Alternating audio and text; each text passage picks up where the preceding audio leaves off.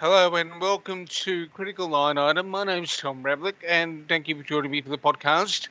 We've had some developments overnight um, in the Julian Assange case where the uh, Department of Justice in the US has actually revised a series of documents related to the case and it's actually it's taken the temperature a bit further up uh, in the in the publicity stage with Daily Beast reporting um, the updated documentation. Uh, what it all means is a mystery to some, will be a mystery to some of us. Uh, Greg Barns is here to help us understand all of this. Greg, uh, thank you for joining me. Good to be here, Tom. Now, what is the current status of the Assange case in relation to the United States? So what's happened is that the uh, lawyers for the United States Justice Department have filed a, a, what's called a superseding indictment. So just to take you back, there was an indictment filed about this time last year with 18 charges.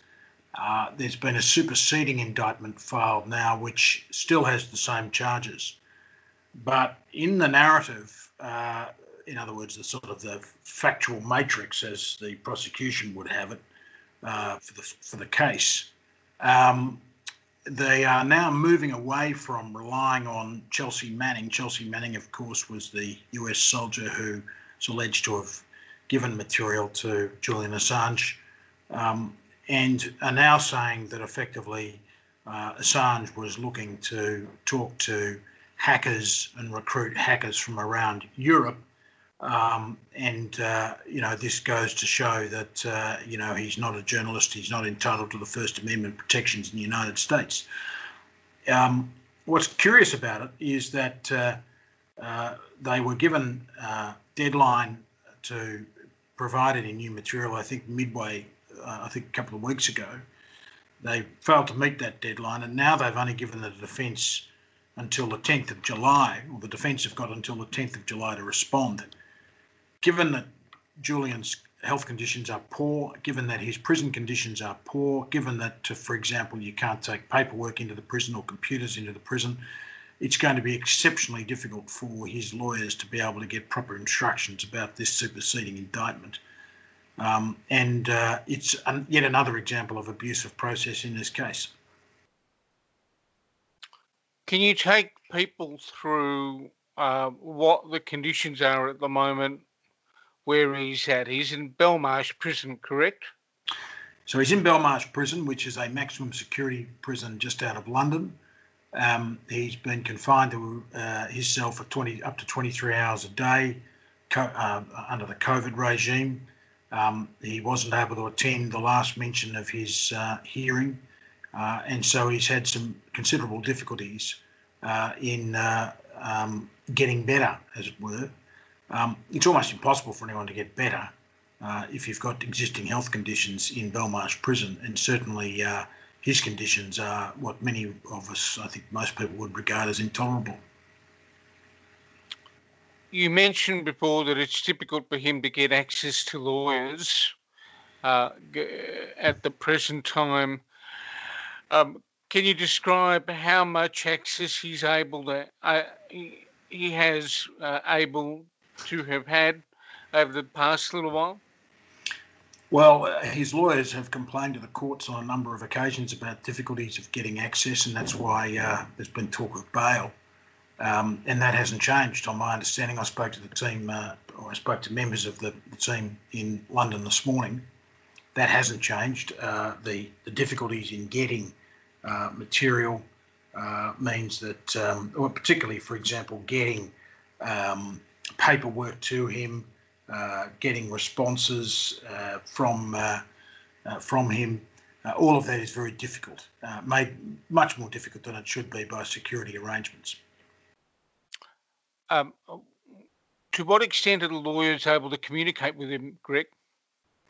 Well, look, they, they can communicate, but it's difficult. Um, you know, it's difficult when you've got a client uh, who's in a case where there are volumes of paperwork and you've got all these restrictions on you about what you can and can't take into the prison. having dealt with these sorts of cases or similar sorts of cases in Australia, uh, sometimes prison authorities uh, make an exception so that you can take materials with you because you have to. Uh, in the UK, uh, they've been extremely bloody minded in their treatment of Julian and uh, have made it very, very difficult for his lawyers to get proper instructions. Um, you mentioned that there have been cases you've seen unfold in a similar fashion in Australia. Um, uh, how do you deal with uh, circumstances where the client is unable to look at uh, what the prosecution is putting up against them? Uh, well, look, I mean, what I'm saying to you is that uh, one of the difficulties that people have more generally with uh, if you're acting for people who are charged with serious criminal offences, or in Julian's case, the uh, 18 charges where they're seeking to extradite him to the United States to face a criminal trial, and you've got a prosecution which is producing volumes of paperwork and materials and evidentiary materials, you've got to have full access to that with your client. I mean, if your client was out on the street, they can come into your to your office or chambers and go through material. If they're being held in what are quite intolerable conditions in prison, um, it makes it very difficult. It's it's very unfair to the defence, and uh, in this particular case, uh, the fact that the defence have got a deadline of 10 July to produce um, uh, evidence or to put evidence uh, before the court, um, submissions on evidence before the court, to throw this piece of paper at them uh, across the desk, you know, 50 odd pages on the 24th or 25th of June is extraordinary behaviour by uh, lawyers for the US. Where does this process go? I mean, this is a this is a US document we're talking about. Yeah. He's in the UK. Um, where, where is the process at in terms of the UK legal proceedings at the present time? The extradition proceedings have continued. There have been some uh, uh, changes in, in the way in which the case is to be run because of COVID. Uh, the proposal is for there to be, I think, another hearing, I think in September, but I may be wrong about that, but certainly later in the year. And um, so that the, the timetable has been pushed back considerably um, because of, partly because of COVID, but also because of uh, uh, there have been issues around uh, Julian's health. Uh, and the the inadequacy of the court process to deal with this matter uh, the court itself has been difficult. It's now going to be moved. Um, it was a court which was right next door to the prison. Uh, so, you know, there are a range of those sorts of factors that have meant that uh, this has not, not been a good performance by the UK justice system. Now there are um, there's obviously uh, the US, the US stuff going on at the moment, which complicates matters. So even if you uh, even if you didn't have the US stuff, there would still be, you know, you'd still face some actions in the UK. There's a missing link that we haven't spoken about yet, uh, Greg, and that is what's the Australian government doing at the present time? So just just on on that point, there the, the only role for the UK in this is, of course, the fact that he's being held in a UK prison subject to an extradition agreement with the US.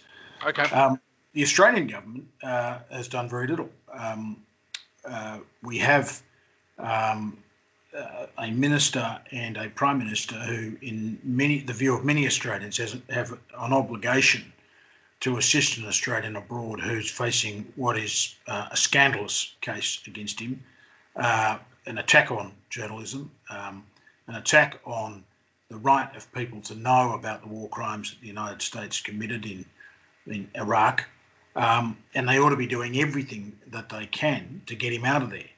Um, but uh, so far, that hasn't happened. The Australian government, Marise Payne, I think, has said in, recently in a letter to George Christensen MP that Australia won't tolerate any abusive process and would, would intervene if there was abusive process. This is a clear case of abusive process to, to put a document on the table with information that they've had for 10 years, the US, um, and the Australian government should act. It also should act as a sheer act of humanity because we saw on 60 Minutes last Sunday night Stella Moris, Julian's partner, and their two children. Know, these are young kids who need their dad. Um, and uh, instead of him languishing in uh, maximum security prison, he could be back in the community with his family.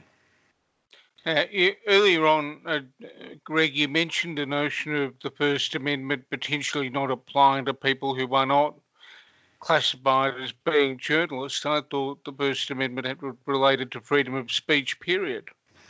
Uh, the, the argument uh, is about uh, American journalists uh, being able to take advantage of it, but uh, not other journalists. And one of the characterisations of this case, though, has been to say that uh, the, the First Amendment won't protect you if you are not an American journalist who's publishing something in the public interest. Now, that's been part of the characterisation of the case by the United States to say that Assange is not a journalist because it strengthens their argument as they as they perceive it. But yeah, let's take the notion of journalist and journalism out of the out of the road uh, for a second because that's a fascinating semantic debate, Greg. Um, it, it, there's a there, there, there was information released um, using WikiLeaks as a channel that embarrassed the government. Okay. Yeah. Does it really matter what you call the person that uh, facilitated the release of information that embarrassed the government? Well, well, it does to the extent that uh, uh, the defences available under US law um, uh, are restricted. Um, if you are a journalist, and that's why they haven't, for example, the prosecutors haven't gone after the New York Times, Washington Post, and others who published Julian's material because they say we're journalists, we've got the right to First Amendment protection when it comes to publication of leaked documents. So the argument in, with, that the prosecution is trying to run in Assange's case is that he's not a journalist.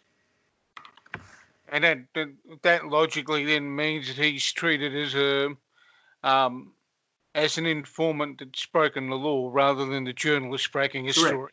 Correct. Yeah, that's right. That's exactly right.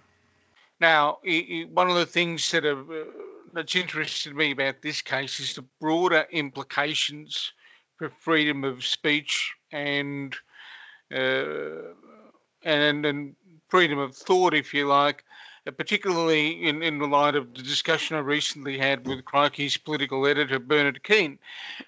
How do you see the uh, the implications of the Assange case uh, more broadly?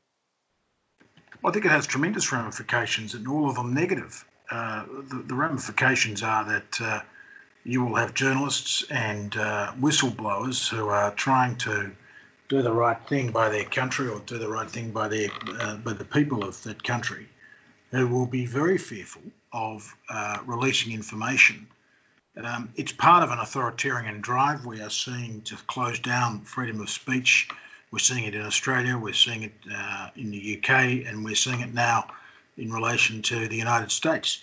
And so the Assange case has, uh, uh you know, is a very important case um, uh, because uh, if Julian Assange loses, you are going to see a chilling effect on uh, the way in which news is reported going forward. Uh, by that, you mean that there'll be whistleblowers who'll be extremely reluctant? Yeah, whistleblowers will be extremely reluctant, and uh, you will also have the uh, the case that you know people who including journalists, you know, mainstream, so-called mainstream journalists won't be inclined to publish material. Are you hearing from journalists along the way that have uh, that have indicated that they they'd be afraid of doing so? I think I think I think most journalists uh, take that view. I, I, know that, for example, Tony Walker, a very senior correspondent in this country and a former Financial Review uh, journalist, uh, has made the point that um, he's no, never been a great fan of Assange, but he's made the point that uh, the um, uh, you know if if Assange loses, it will have a, it's a real blow for freedom of speech and certainly freedom of the press. Where do we go to from here? I mean, the, the, the Assange case has got a process to to un, unfold. It's still got to go. I did read that the other day that apparently they managed to get a, a radio to him, um, which had which had been requested for some time, but it didn't didn't materialise until uh, a few days ago. But where does where do we go to in terms of policy terms now, Greg? Here, because there are policy issues that unfold from this in terms of FOI, freedom of uh, freedom of information, uh, whistleblower protection, etc. What are the key issues that need to be grappled with? Well, the key issues are that we need proper protection, constitutional protection for freedom of speech. Uh, and we need proper whistleblower legislation which protects whistleblowers and gives them immunity from prosecution. They're the first two key priorities, and they're priorities that need to be pursued. And uh, would you say so? That need that needs to be done urgently. Uh, of course, it should have been done yesterday. I mean, these are matters that uh, we're seeing uh, increasingly governments cracking down on freedom of speech and freedom of the press, and so we need to push back and we need to make sure we get proper legislative reform and protections. Um, Greg, there anything? Uh, I mean, the other thing that I wanted to touch on briefly with you uh, is some of the developments in the media over the past 48 hours. Uh, are there any concerns you've got for, uh, in terms of transparency, uh, in relation to reportage uh, with the, the ABC's cuts? Well, I think the attacks on the ABC have been long running on the part of the coalition in particular, and it's part of a war that it's been running against the ABC. And I mean, uh, uh, having said that, of course, the ABC can always spend its money wisely. I think one of the issues for the ABC over the years is it's become like a commercial station. It spends an enormous amount on marketing and promoting so-called stars, um, and perhaps uh, it ought to be rethinking its mission in the world and uh, perceiving its role to be delivery of news rather than worrying about uh, marketing uh, product. okay, Greg. Look, look, thank you for joining me today Thanks, and talking Tom. about this Assange case, and we'll talk again soon. Thanks, Tom.